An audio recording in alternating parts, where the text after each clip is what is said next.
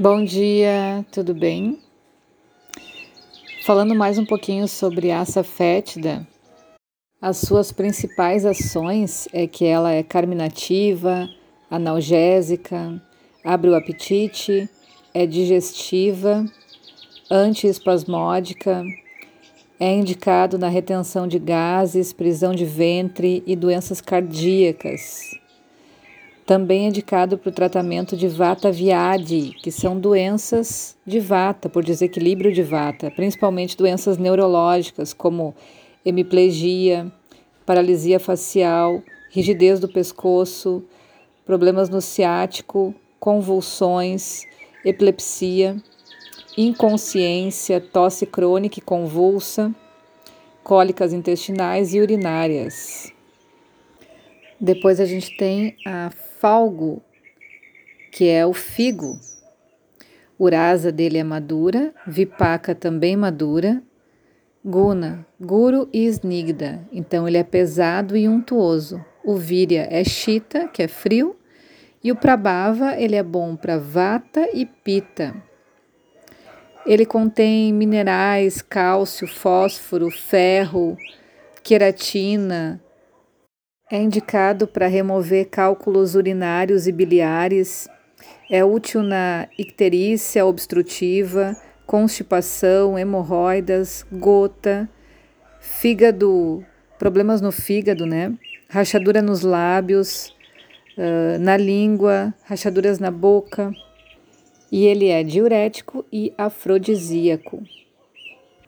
A próxima planta é a fennel que é a erva doce. Tem urasa madura, catu e ticna. Então ela é doce, picante e amargo. O vipaca dela é madura. Gunas, lagu e snigda, leve e untuosa. O víria é chita e o prabhava é boa para vata e para pita. É estimulante, carminativo, antiespasmódico, aromático, expectorante, diurético, lactagogo e emenagogo. Também é considerado vrishya, que é afrodisíaco, e melhora a força física, balha, e a força mental, média, e a força do coração, rídia. Então é útil no caso de vômitos, indigestão, disenteria, seu suco melhora a visão. Então, a erva doce a gente coloca normalmente nas orientações de Ayurveda para usar como tempero também na comida, não só como chá. E parecido com a erva doce, a gente tem também a chatapushpa, que tem o nome popular de dil ou endro. É nativa da Ásia e é uma planta da família do aipo. Urasa do endro é madura, catu e ticta, assim como da erva doce, então é doce, picante e amargo. Característica lagu e snigda, leve e untuoso. O tikshna, e tikshna também, que é penetrante. E víria é levemente ushna, então levemente quente. Vipaka é madura. Ela abre o apetite, é indicado para dores no abdômen, queimação e febre. E algumas literaturas ayurvédicas mencionam também o endro como tendo ações média e afrodisíacas, né? Então faz bem para a mente e é afrodisíaco. Depois a gente tem a tamala, que é uma árvore grande nativa da Índia e do Sri Lanka. As suas frutas maduras podem ser comidas, mas elas são bem ácidas. Urasa dela é catu e ticta, né? Então é picante e amargo. O vipaka é catu, guna, lagu e então é leve e seco. O virya é que é quente, e o prabhava é boa para cafa e pita. A casca seca da fruta contém um ácido tartárico. Então é um purgante drástico, né? Em doses excessivas, ela pode causar náuseas, vômitos e dores fortes. É usado para tratamento de diminuição da pressão arterial e edema. Depois a gente tem a Vikshamla, que é conhecido popularmente como cocum, é uma planta nativa da Índia, é uma árvore frutífera, né, que tem usos para culinária, farmacêuticos e industriais. O rasa dela é amla. Quando está verde, ou seja, azedo, né?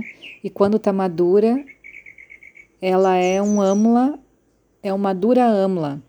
Então é um doce levemente azedo.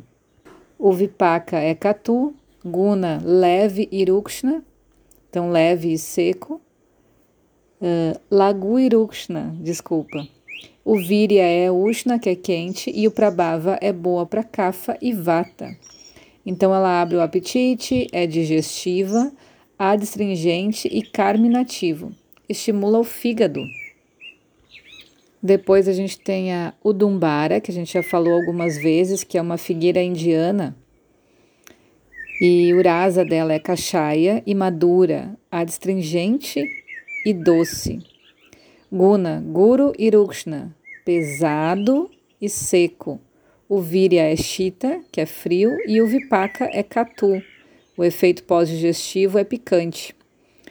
Ela é usada por causa da sua ação adstringente, a sua decocção é utilizada para limpar úlceras como gargarejo para dor de garganta e outras condições inflamatórias da cavidade oral. É usada também em duchas vaginais e é usado no tratamento de diarreia com sangramento, disenteria e estetorreia.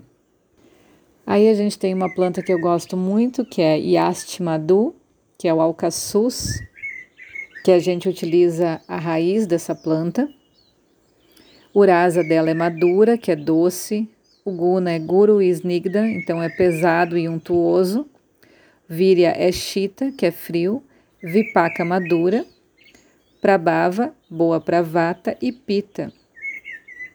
Ela é boa para fabricar pastilhas quando se tem dor de garganta, dor na boca, úlceras inflamatórias também na boca, uh, laringe e brônquios. Pode ser aplicado localmente, misturando com ghee, para aliviar também a dor, a dor nessas úlceras e auxiliar a cicatrização e a cura. Pode ser aplicado no couro cabeludo para curar distúrbios do cabelo, promove a visão, a tez e tem ações diuréticas, emenagogas e laxantes. Ela é um medicamento que pode ser usado para distúrbios respiratórios, como dor de garganta, tosse, dispneia. Possui ação expectorante. É considerado muito útil na acidez e também na úlcera péptica. É útil em casos de vômito, sangramento, coceira, disúria e piúria. Também melhora a qualidade do sêmen e é usado para espermatorreia. Depois a gente tem a árvore Gambhari, que é uma árvore muito comum nas avenidas lá da Índia. Se encontra no Brasil também. O rasa dela é ticta, cachaia e madura. Então ela é amarga, adstringente e doce. Qualidades: guru, ou seja, pesada, e Virya é Ushna, que é quente. O Vipaka, que é o efeito pós-digestivo, é Katu. Ela é considerada média, ou seja, é um tônico para a mente. É útil também na vertigem. Seus frutos são rejuvenescedores, portanto, raçaiana, e afrodisíacos, vrishya. Promovem a saúde dos cabelos. É indicado no caso de aborto e distúrbios hemorrágicos. Ok? Por hoje é isso. Beijo e um ótimo dia.